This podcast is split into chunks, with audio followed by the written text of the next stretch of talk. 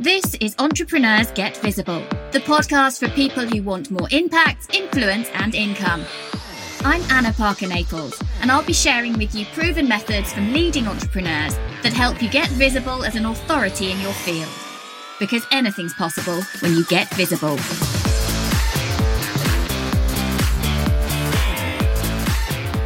In this episode, we're talking all about the psychology of persuasion and the laws of influence that you need to know about. And these are making sure, first of all, that people like you so they know enough about you and feel that they know who you are as a person that they can have that like factor. Now, this is really important. Generally, we like people who are like ourselves. So, who is it you want to attract and what do they need to know about you so that they feel that they resonate with you, that they get what you do, that they see who you are and believe that they are connected with you in some way? The second thing is reciprocity. So you want to be able to give things for free, give things to people in exchange for them getting something they want for themselves. Often, if we give things away for free, we are tapping into a really um, important tribal way of thinking, which is that if someone does a good deed for us, that we want to naturally return it for them.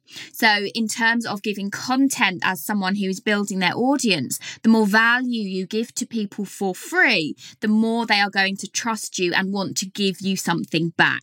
And the thing that they're going to want to give back to you is recommendations, referrals, potentially income. They're going to want to buy your stuff because they have received from you and they want to give back to to you.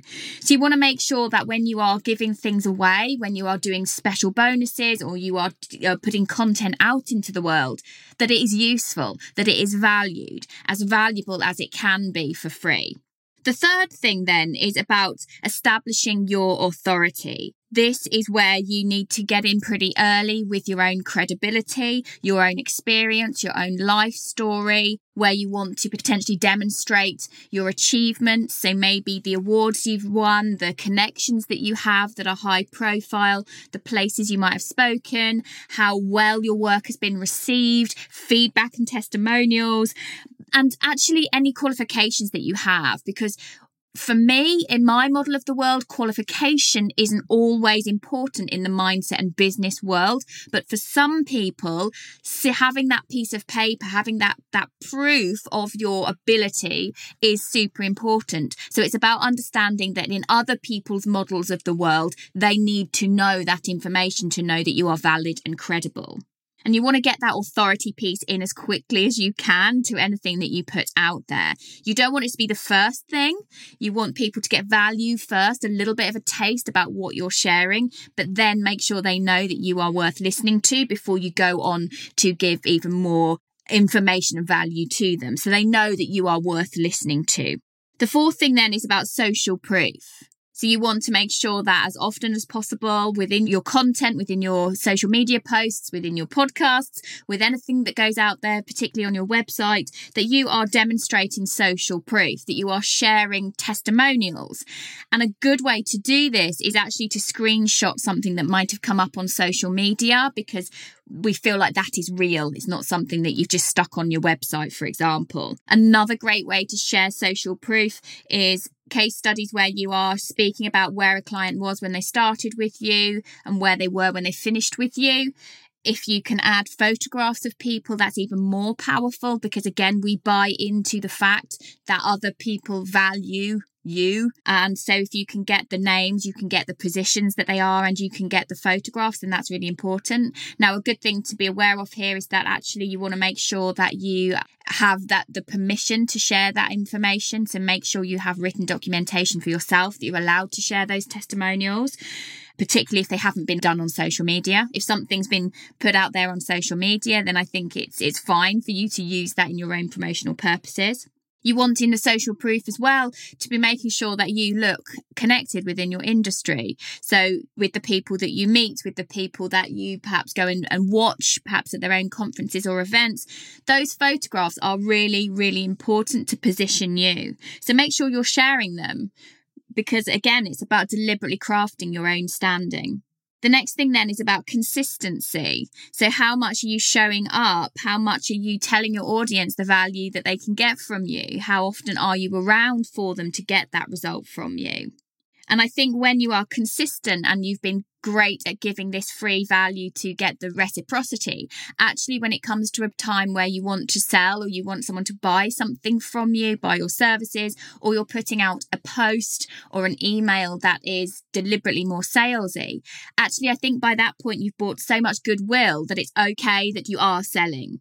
The next thing then is about contrast in your language. You want to make sure that whatever it is you are putting out there as of value, a course or a book or whatever it is you're putting out there or a service, you need to make sure that the person reading that information, the potential customer, understands the value of what you're putting out there. So you want to have a kind of compare and contrast. And that might be to other people within your field, or that might be to something you have offered previously, or that might be towards a comparison with what it is worth and what you will be charging in the future. But in terms of your influence and powers of persuasion, the more you can build this contrast into any of your sales and pitching, the more valuable you can make it for people. And that is then going to add to them that need to have it because it's valuable and they can get a good deal because it is so well reduced. This is why those Black Friday sales work because obviously the Black Friday sales are built into a big corporation, a big retailing environment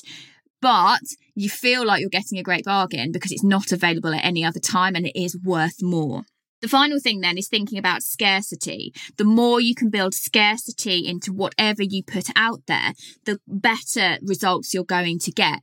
So as human beings, no matter if we want something, we don't always take action because there's no pressure. But if you can add in a time limitation or a scarcity element so that there are limited availability and it's going to make people take action, your results are going to be much, much better. The other thing is about adding in bonuses to what you do. Again, this is the value piece. How can you make something limited in terms of time, limited in terms of availability, and have these extras that feel like they're important to get because they're going to miss out? People hate to miss out on the thing that they want. The interesting thing about reciprocity and about this scarcity was that I had no understanding of this when I came into the online space. I knew that I wanted to impact people, but I didn't have an understanding about how to drive them to buy the thing that they wanted. And that's the interesting thing. The more you can build this scarcity in everything you do, what it means is the people who've been thinking, yes, I want to buy that. Yes, I want to buy that. I'll get round to it tomorrow. I'll get round to it next week.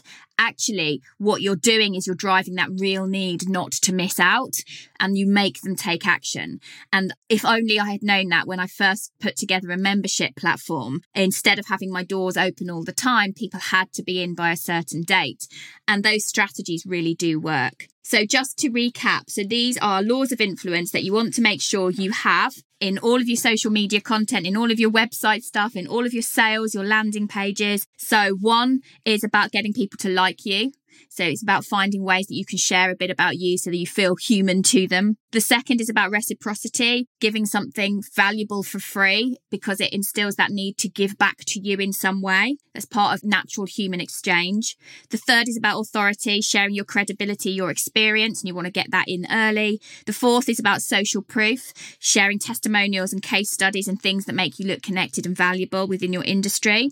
The next is about consistency and commitment, showing up so that if you're showing up on a daily basis, then when you come to set to sell, when you come to give a pitch or you come to ask for a sale, people are with you already because you built that goodwill already. The sixth is about adding in contrast, making sure that people looking at your information understand the value and compare it to something else, compare it to previous work you've done or work you're intending to charge at a particular level. Build the contrast in from the start. And then the final thing is about scarcity, building in limited time or limited numbers, because this will drive behavior in a much quicker, more effective way.